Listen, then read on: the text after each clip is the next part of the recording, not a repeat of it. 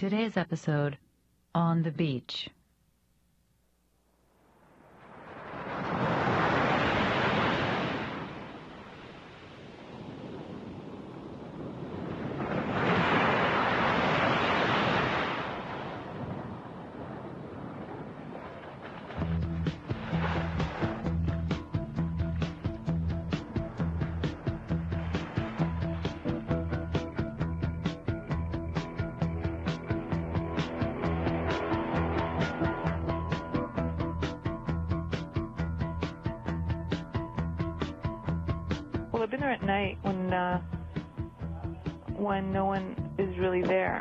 I was doing um, mushrooms with these two teenage teenagers.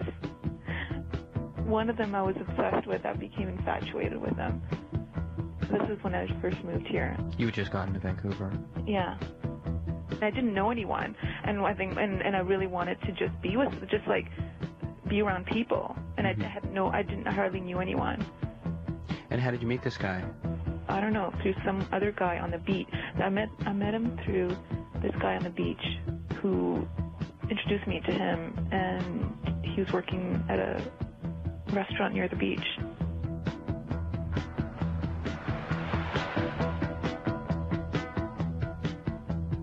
I was so attracted to him. I thought he was so gorgeous. He was like a little boy. What were some of the things that were boy-like? Um, his language, uh, like high school, I don't know how to explain it. Like, well, he wasn't very sophisticated. He was 18, Mm-hmm. and I remember having to go into a liquor store to buy to buy alcohol for him. Um, I think it was vodka or something. Yeah. And where'd you guys drink it? Um, I think it was at it was at the beach. We mixed it with something. And then they were also his him and his friends were into crystal meth and doing mushrooms, and that's I guess one thing that I felt was really immature. It was just you know experimenting with drugs, and they were still ex- doing that.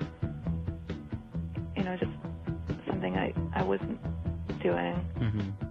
but I did it just to be with them.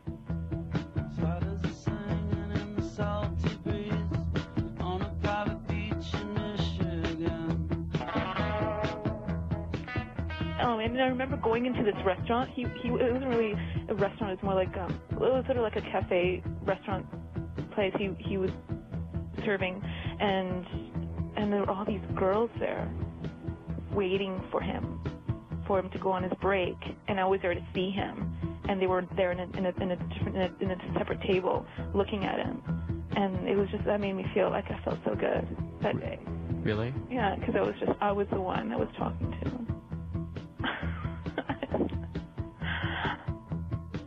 High school. You know, like in a cafeteria. Mm-hmm. It's like it felt like a cafeteria scene in a movie. When you had like you had the the popular girl talking to the most gorgeous guy, and then the and the table of a bunch of other girls who are infatuated with that guy, and and you know, and then I felt I felt kind of superior. And, and and was that a new feeling for you? Had you been in that situation before? No, because I was always like the geek in high school. Really? Yeah, none of the I never had any. I don't. I didn't have any boyfriend. Mm-hmm. So was be, was being like was was starting to date that 18 year old kid? Was it like a better version of high school? Yeah, it was like the guy that I probably would want to be with in high school, but he would. He probably wouldn't be interested in me because I was such a freak.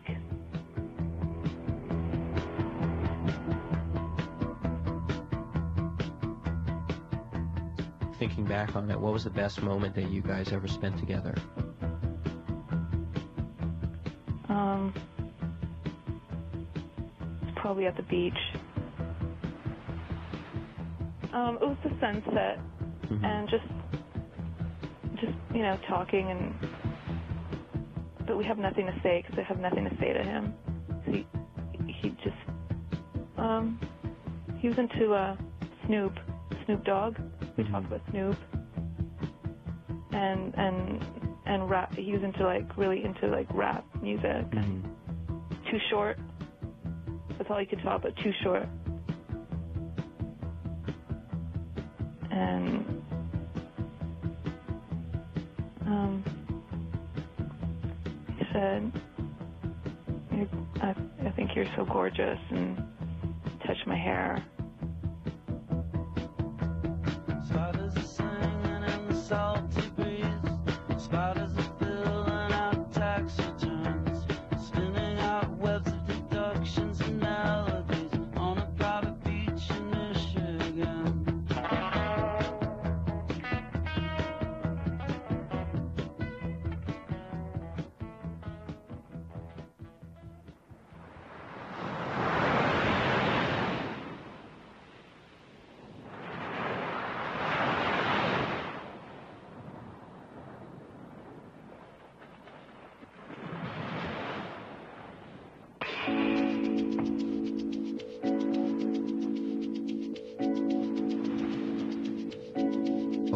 Holidays, I uh, I went to New York, and um, on Christmas Day, I got this I got the brainstorm of going down to Coney Island, So on the most depressing day of the year, you pick the most depressing thing you could possibly do.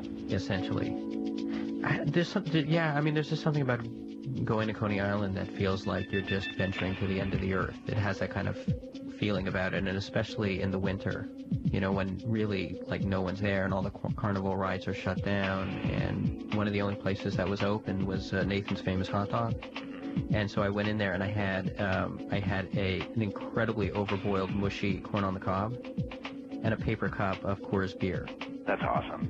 Yeah. And um and and then after that, uh after after I had my um my Christmas dinner, Uh huh. I uh I, I walked out to the beach and um the sun was going down in the sky and and it just you know everything became even bleaker.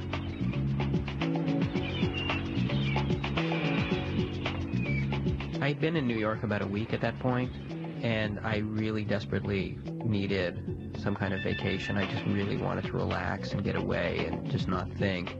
And instead, um, I just ended up really kind of um, just worrying a lot and being sort of obsessive. And, and one of the thoughts that I had as I was standing by the water was that I was not I was not experiencing the experience properly. That I was not getting everything out of it that I should be. hmm Like like you should be able to live your regular life the way that you are living for those couple of hours that you're in a museum. You know, where you're looking at everything and you're so primed to like see the beauty in things. And you're taking the time to see the beauty in things. Exactly. And normally, like during your the regular course of the day, you know, you're in a big rush to get the bus, you're in the rush for this and that, and it's just like there's no value in that sort of experience. Well, you know, the thing about a museum is that it's contained, and I think that's what uh, you said it's a very meditative environment, but it's a contained environment. Um, when you're standing by the ocean, there's no curator. Right. You have to be your own curator, and unless you're very, very comfortable with yourself, you're not going to take what you're supposed to take from it because it's vast. Yeah, and also and also you feel like maybe there's maybe you actually deep down don't really appreciate it, and then it makes you feel like what kind of an animal am I? You know what I mean? To not be able to appreciate the ocean.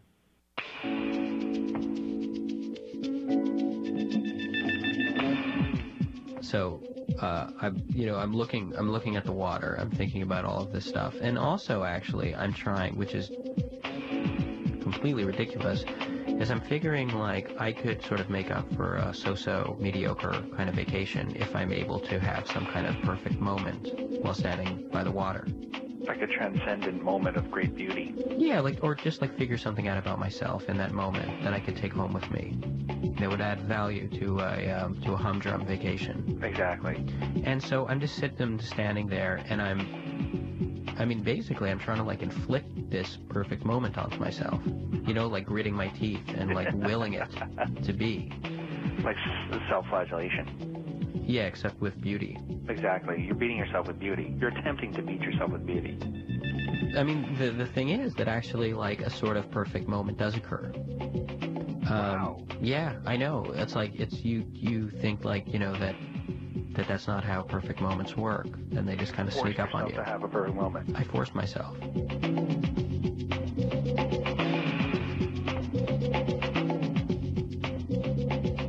What I figured out while I was standing there was that I just wanted to be more relaxed and more comfortable when I'm with people. hmm You know, less worry about what I'm going to say in response to what they're saying, and just actually enjoy people's company. That was it. Like, you know, very Wow. simple. Yeah. So I felt I felt pretty good about that, and I felt like the sun was going down, and I was ready to go back home to where I was staying. And um, I went I went to the subway platform, and the F train was there going uptown, and I got on a subway car, and it was completely empty, except for this one woman. I'm looking at this woman, and I realize immediately who it is. Who who was it? Well, the reason like I recognized her right off the bat was because her entire face is tattooed.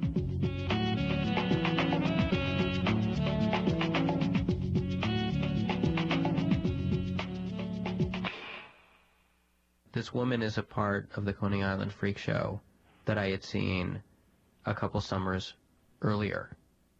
What this woman does, like like her entire body and face is tattooed right? And what she does, her act is basically she comes out on stage and she just eats insects. She eats worms and I think maybe maggots and centipedes. Wow. But the the thing that's amazing, like that you wouldn't figure on, is that she's actually like, she's really cute, and and there's something about her presence on stage which is very endearing, and you wouldn't expect it from someone whose entire body is tattooed and is eating bugs on stage. But like there's there's something like very little kid about her. Like the kind of glee that she takes in freaking everybody out with the way that she's eating worms. Like she throws the worms in her mouth and she walks up to every single person in the audience. Like it's a small audience, like maybe 40 people. And she chews it right up close to your face. And the more like kind of freaked out and grossed out that you get, the more she smiles and laughs. And and I remember I feel like when I left the free show, I was left with the question of, you know, why would this like pretty and seemingly like normal girl end up tattooing her face in the way that she did, you know? And I was just, I was, I was very curious about it. And here I was on the subway with, with her sitting right opposite me.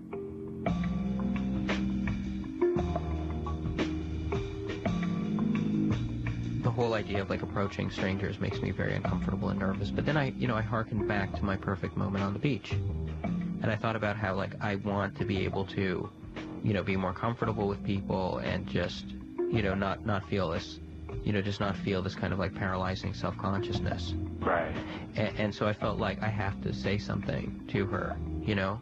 But um, this is what I decided to do. I, I, I, I said hi to her, and I told her that I had seen her perform a couple summer summers back, and um, and I told her that I have a radio show in Canada, which I mean seems like a pretty safe sounding kind of thing to say, Yeah. you know. Sound like a total psycho. No. A radio show. very inoffensive. So I, I said to her, you know, I saw you perform, and I, I have so many questions about what you do and, and why you do it, and I was just wondering if maybe I could I could call you at some point and we could talk over the phone. And um, it was just shocking how shy she was. You know, like she just the whole time that we were talking, she wouldn't even meet my gaze. Like she she just kept looking at the, at her shoes. And she said, um, she said, I, I don't, probably I won't be able to because I don't have a phone. I've been, you know, traveling around a lot, staying at people's houses. And then I said, well, is there a phone number you can give me at, you know, someone's house that you're staying at? And, uh, and she said, no, because I, I never know where I'm going to be staying. And, um, and just because she seemed so shy and so put upon and everything, like I just didn't want to push it anymore. And I, I apologized for, for, for bothering her and, uh, and I went back to reading a book. And we rode all the way into Manhattan without looking at each other or saying anything.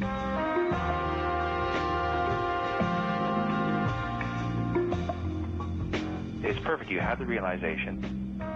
You get on the subway. It's Christmas. There's one person on there, right? I mean, if there was a God, you'd think that person was sent to you by God to teach you something, to give you what you were looking for. Yeah, just because of the timing of it, you know, the the kind of um, the, the suggestive proximity between standing by the water and having this sort of revelation, and then seeing this woman.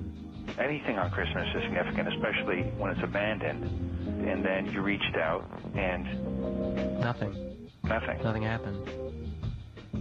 I mean, what am I supposed to take away from that?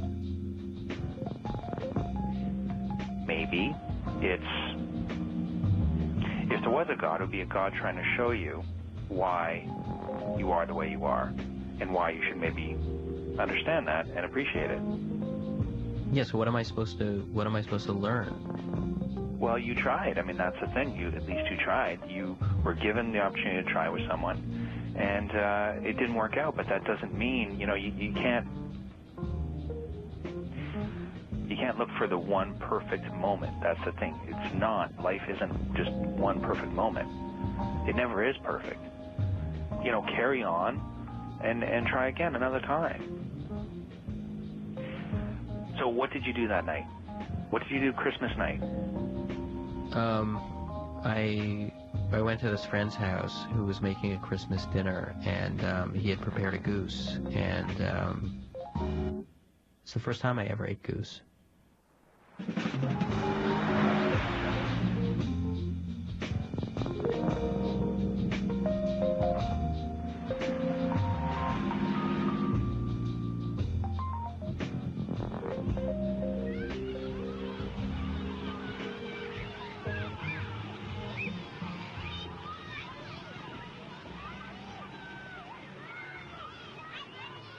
There's a blue t-shirt with a kitten on it that I bought at the beach. I met my boyfriend when I was wearing that t-shirt, but they still only give me 25 cents for it. This is the exact spot where I kissed someone when I was 15. I liked to peek at myself back then. I wore a fur vest and had blue rain boots. Everyone used to say I dressed too old for my age. Once I have seen photographs of people as children, I always feel sorry for them. Even when they are just sitting there minding their own business, I feel sorry for them. When I was little, I had a friend who wanted to wear her coat all the time. She wore it in class. The gym teacher screamed at her when she wore it on top of the high beam. She stood up there, shaking, not knowing whether to go forward or back. My father says you have to be at least 40 before you can realize whether or not you are a bad person. I would like to see my blueprints to see whether I was designed for good or evil. Moloch and I ride the bus, and I keep asking him how to say different words in Russian. How do you say bird, soldier, valentine, moon and stars? I could go far with such a vocabulary. I should be incapable of evil with such a limited vocabulary. Elijah tells me that it is scientifically impossible for a giraffe to be able to walk. It is a good thing that giraffes do not read scientific journals. I'm too shy to walk into churches and ask the priest to take my confession. I hope that I don't have to go to hell because of my shyness. I have a friend who says that he doesn't go to church because he is on strike. He wants a guarantee of an afterlife, and until then he is staying home and watching TV. The seagulls look as if they keep being yanked up by a string, exactly as if they were puppets. To me, it is almost proof that there is a God. I go to visit my father. He is in bed rehearsing lines that he will say to his enemies if he runs into them. My father picks up every lamp he finds in the garbage. They cover his bureau and the floor of his room. When he gets all the lamps he's found to work, his room will be filled with so much light, it will be like heaven. I never pay up on my bets. I bet Moloch that the Messiah is going to show up the day after I die, and I have no intention of paying this money. The wind suddenly blows all the pages of my book away.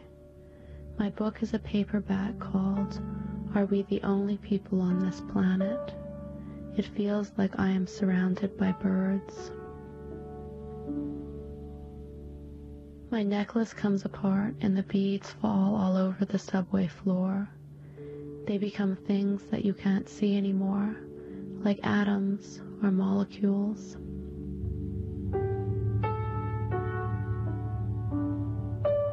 The boxing gym near my house, there are photographs on the wall of people that no one has ever heard of. The idea of fame leads to a lot of loneliness. At the Salvation Army, there is a pile of naked baby dolls with their prices written on their foreheads in black crayon. They were loved until they were unable to prove they existed anymore.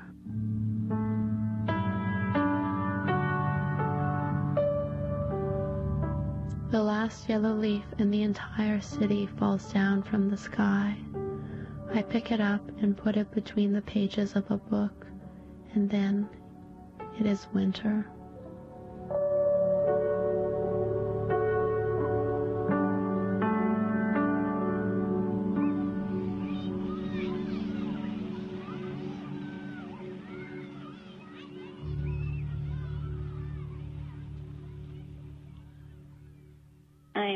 Years old.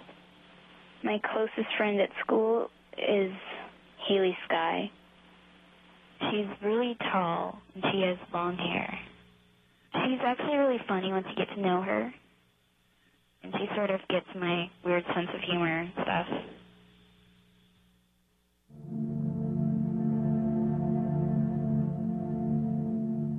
Haley Sky's like a lot more outgoing than me, so I feel sometimes just like person that follows her around. Sometimes I feel like I can't exactly be myself around her. She's just sort of always happy, kinda. And she's got a lot more presence, I think, which makes me feel kind of small.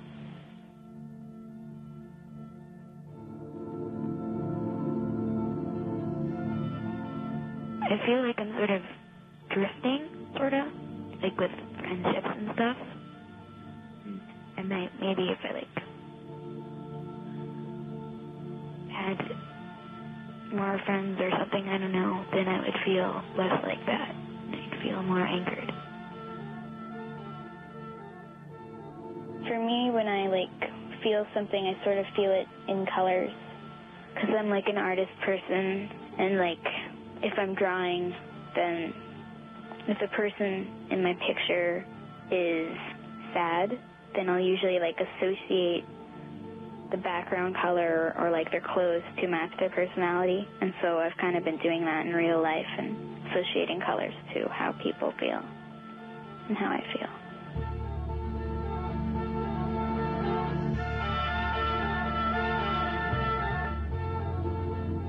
Sometimes I feel gray, just kind of like nothing. Recently I've been feeling sort of like empty color, which is sort of like this off red color, sort of like faded brick color, maybe.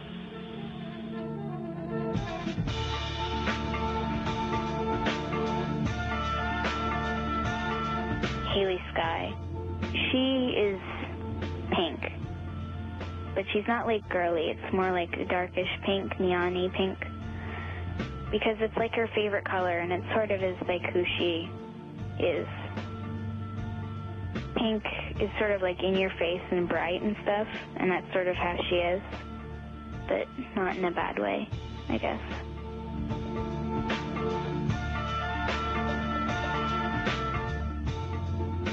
Really, the only place I'm allowed to walk by myself would be my aunt's house, which is like a one block away. But um, I just wanted to get out of the house one day. I was sort of moping and they're like, why don't you go to Taco Del Mar? I'm like, okay. And they let me go and buy lunch. It's a burrito place. And I just walked by myself, which is like a big step for me. when I come back to my parents, they're like, "How'd you feel? Did you feel independent?" And I, I just felt like neutral, and I was just being myself, by myself, walking. I wasn't thinking about, "Oh, yay, it's so fun! I'm out by myself." It's so independent. I was just like, it was just normal, but it was different than when I'm just like sitting or walking with my parents or something. I was like by myself. I felt like I could have like totally my own thoughts without any interruptions.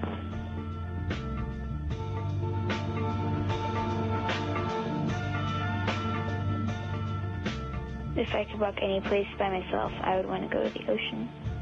It's sort of gray in the morning, and misty and sort of breezy and not too cold, but just cold enough.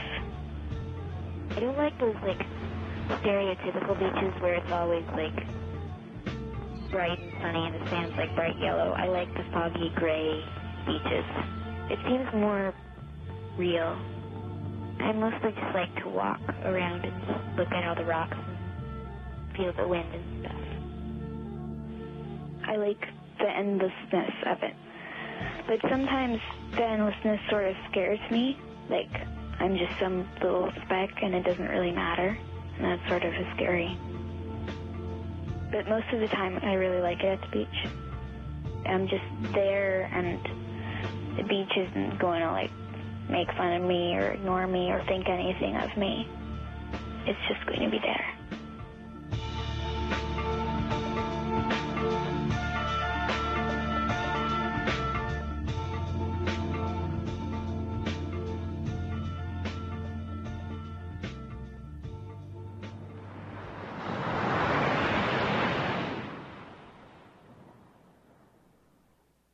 On Wiretap today, you heard James Hurst, Molly Johansson, Annie, and Heather O'Neill reading from her work, Beach Haiku. Wiretap is written and performed by Jonathan Goldstein and produced by Jonathan Goldstein with Sarah Gilbert and Carolyn Warren. Reach us through our website at cbc.ca slash wiretap.